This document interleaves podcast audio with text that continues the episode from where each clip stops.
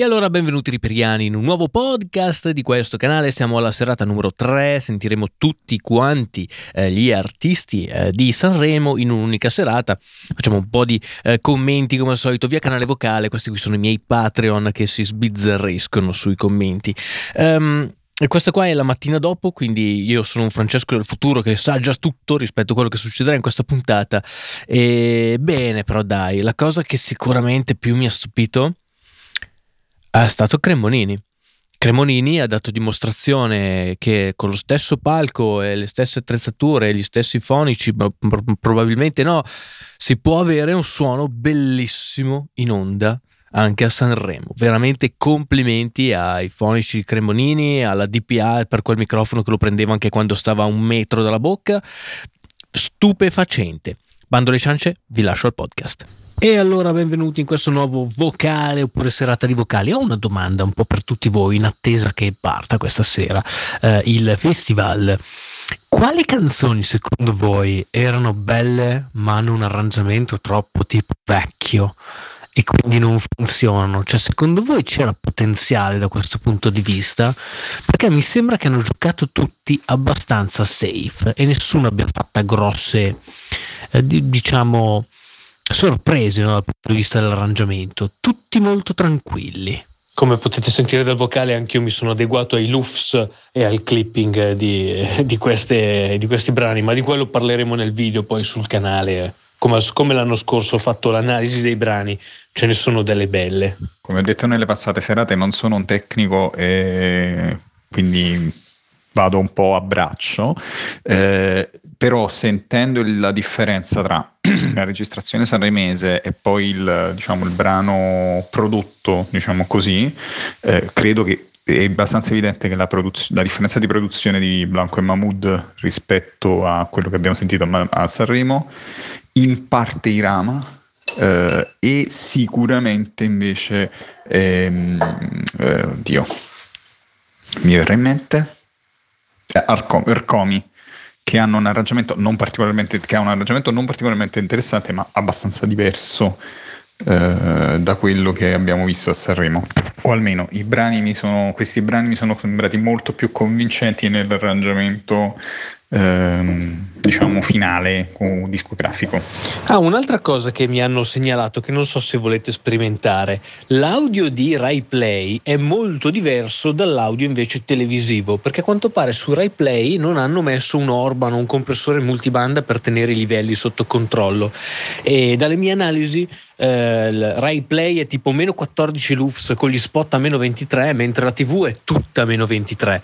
Quindi eh, se non vi piace come suonano i mix e invece sentite alcuni come me che dicono no ma quest'anno suonano bene è perché molto probabilmente stiamo sentendo cose diverse. Se non ti piace come suona non guardarlo in tv ma guardalo su Rai Play dal sito internet. Ah, io ho ascoltato in realtà solo da tv e non credo che avrò la possibilità di ascoltare da Rai Play però mi fa piacere questa cosa e sapere che forse effettivamente è un problema di Orban e di cose così. Ehm, eh, quello che avevo sentito io che mi è rimasto impresso era tantissimo la canzone delle vibrazioni in cui sentivo la voce di Sarcina avantissimamente rispetto a qualsiasi altra cosa e a quel punto non so quanto possa essere effettivamente la compressione generale eh, quanto più proprio una decisione di mix eh, del, dal vivo.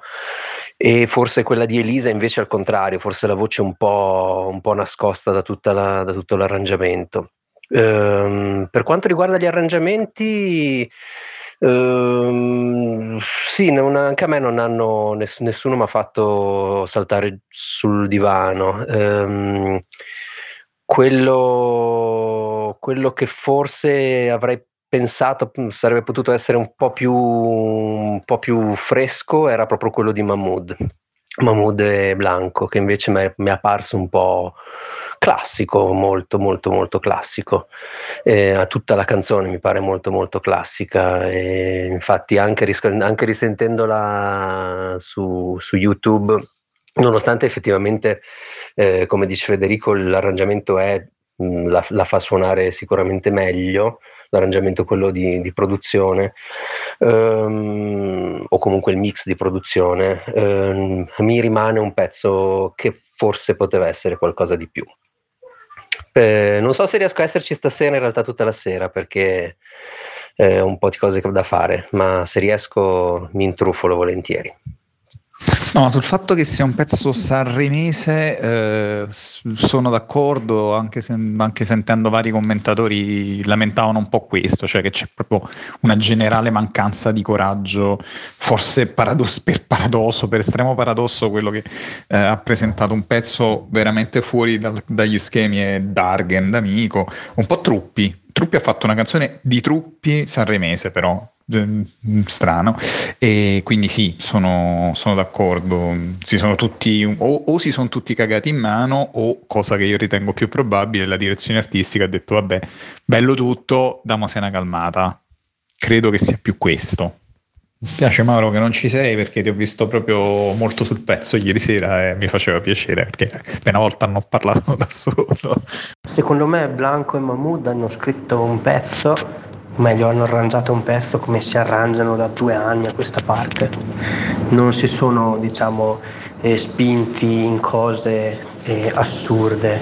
E, ehm, invece trovo coraggioso secondo me l'arrangiamento di Elisa perché eh, è un arrangiamento molto secondo me antico, no? non so come dire, cioè non vecchio, però che sa un po' di antico, di classico, cioè comunque molto uso dell'orchestra è una progressione che secondo me, cioè un'armonia che comunque è, è quasi classica, e, e però con una melodia che la rende un po' più moderna, cioè secondo me è stata eh, molto coraggiosa e poi boh, eh, direte che sono pazzo, però eh, a me l'arrangiamento del brano della Vanicchi mi è piaciuto da morire, cioè è veramente molto lavorato, insomma non una cosa proprio buttata lì a cazzo di cane. Oh, la Zanicchi c'era quella solo di chitarra che eh, era meglio di quello delle vibrazioni, ho detto tutto, quindi secondo me onore al merito alla Zanicchi.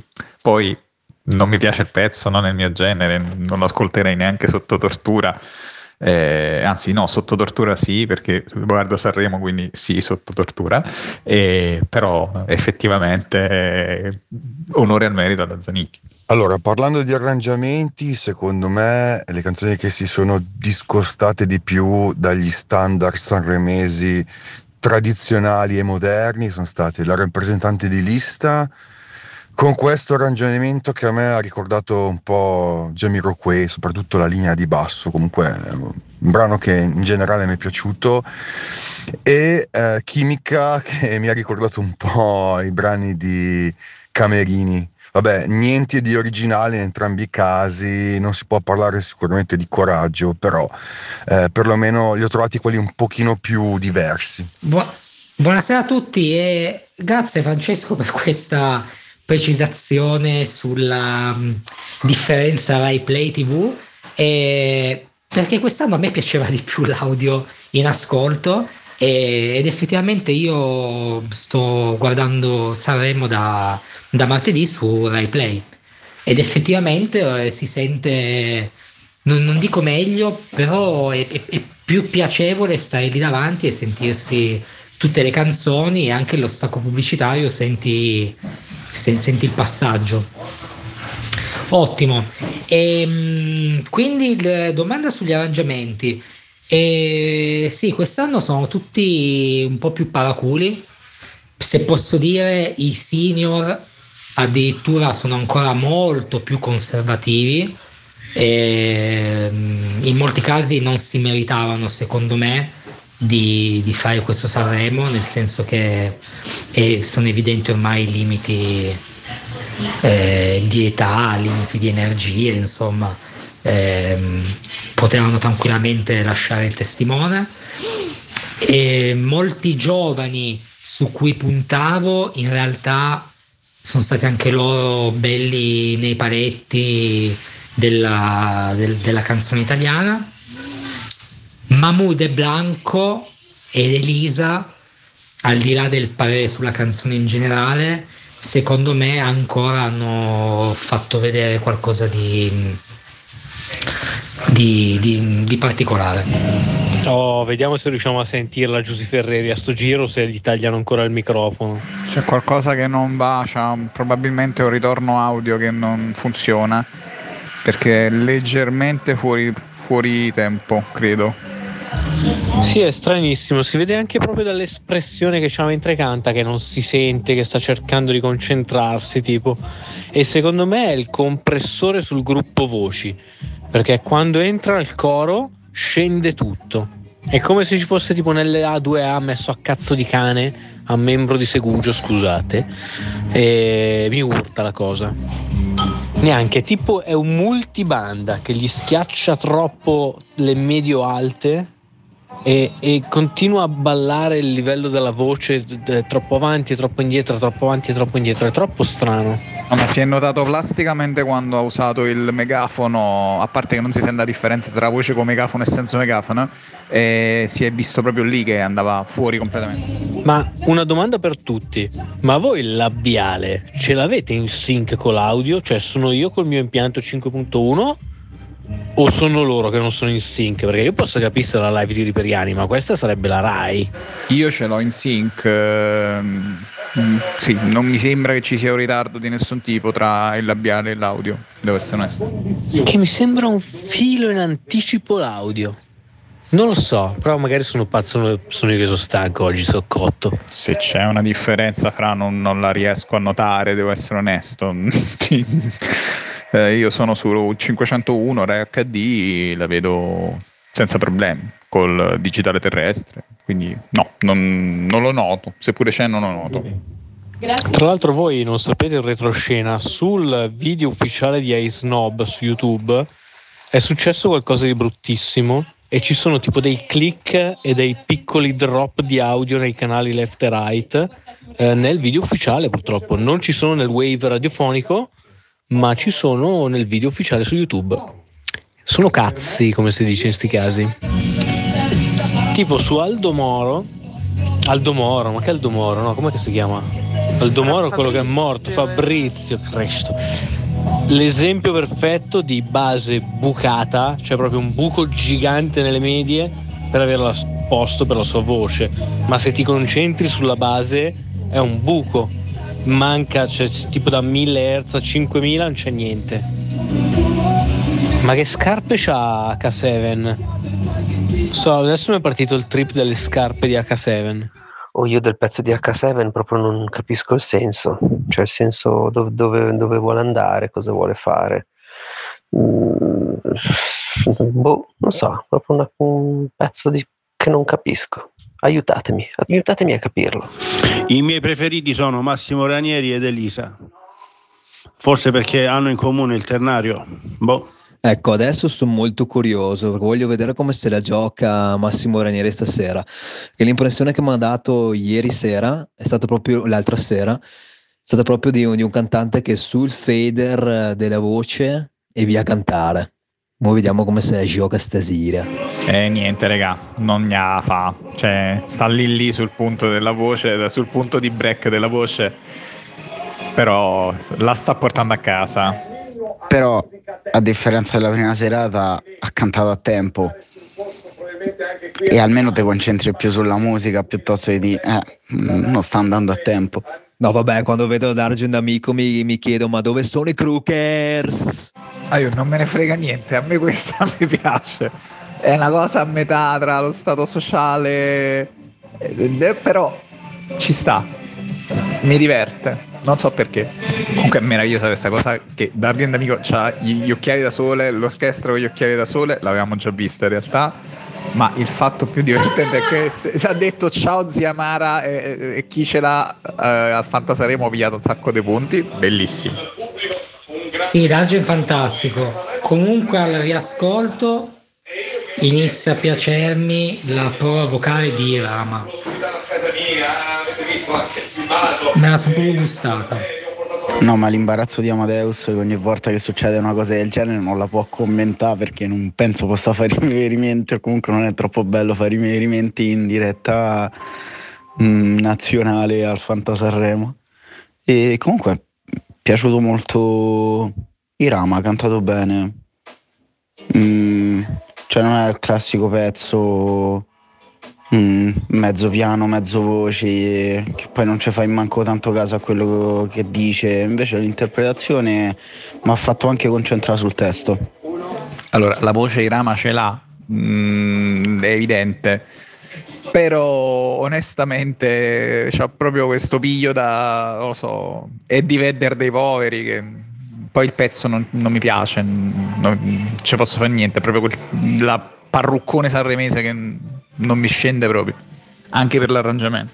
Piccola nota sul Fanta Sanremo, Amadeus non lo commenta perché il Fanta Sanremo è sponsorizzato da Sky, quindi questa cosa diciamo che potrebbe conseguire in un piccolo conflitto di interesse.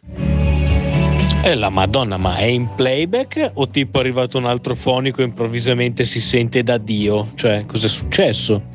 Cremonini, veramente? Infatti ho bene il dubbio anch'io che abbia il suo fonico, perché c'è la sua band. Secondo me si è portato il suo, perché effettivamente anche in tv è tutta un'altra cosa rispetto agli altri. Tutto, sia gli strumenti che la voce, come viene fuori. A parte che la voce viene fuori quando c'è il microfono a due centimetri dalla bocca e quando ce l'ha a 50 è perfetta e non stracompressa. Fico. Ragazzi, Cesare li ha mandati a spasso tutti c'ha voglia di suonare, è fermo da due anni, c'ha il disco buono in mano e vive per sto palco e c'ha il suo fonico. Cazzo, c'ha il suo fonico, la sua band. Finalmente. Dinamica, musica, energia e un bravissimo cantautore. Ovviamente sono super di parte eh, per Cremonini Penso si sarà capito. Comunque, finalmente è stato fatto un appunto in diretta a chi smonta e rimonta con eh, una velocità disarmante. Un piccolo applauso, diciamo, l'hanno fatto anche ai backliner fonici o comunque a tutto l'entourage del caso. Finalmente. No, vabbè, cioè, boh, vabbè, cioè, vera, non, eh, vera, cioè, lacrime. Vabbè. A mio parere, rispetto alla prima serata, molto più bella l'interpretazione di Michele Bravi. Cioè, il testo soprattutto mi è, mi è arrivato molto di più rispetto all'ultima volta, proprio a livello di interpretazione. Mamma mia, se sta stonando oggi Urcomi, Urcocan. Anzi, Urcocan. Vorrei proprio vedere la gente che finisce di guardare Sanremo dopo che cantano Mahmoud e Blanco, proprio lo share che scende che dice tanto meglio di così non può andare. No, ma ho capito ora che il direttore d'orchestra di Morandi è Musti, cazzarola. Comunque, mentre canta sotto Morandi, dico al Fra che devo dire che la bestemmia l'ho sentita anch'io. Comunque l'accenno c'era. Ragazza del futuro di Cremonini finisce con la melodia che ricorda Inseguendo una libellula in un prato. Ma la vera domanda è, cioè, se questa canzone qui è a Sanremo, che, che canzone hanno fatto i Jalis per essere scartati anche questa volta? Cioè, una roba orrenda. Ma questo vestito di Dananai sembra che tipo fa l'imbianchino. Cioè. Boh, non potevo perdermi Anna Mena, ma ora vi saluto che domattina alle sei e mezza mi sveglio. Chi resiste è il mio eroe. Grazie di aver seguito questo podcast. Ci sentiamo o domani sera o per la finale o per un podcast finale di discorso. Adesso vediamo, non lo so, come al solito vedete che la mia organizzazione è, è sempre abbastanza membro di Segugio, diciamo così. E quindi niente, ci vediamo alla prossima puntata. Fate i bravi. Ciao, perché Sanremo a Sanremo.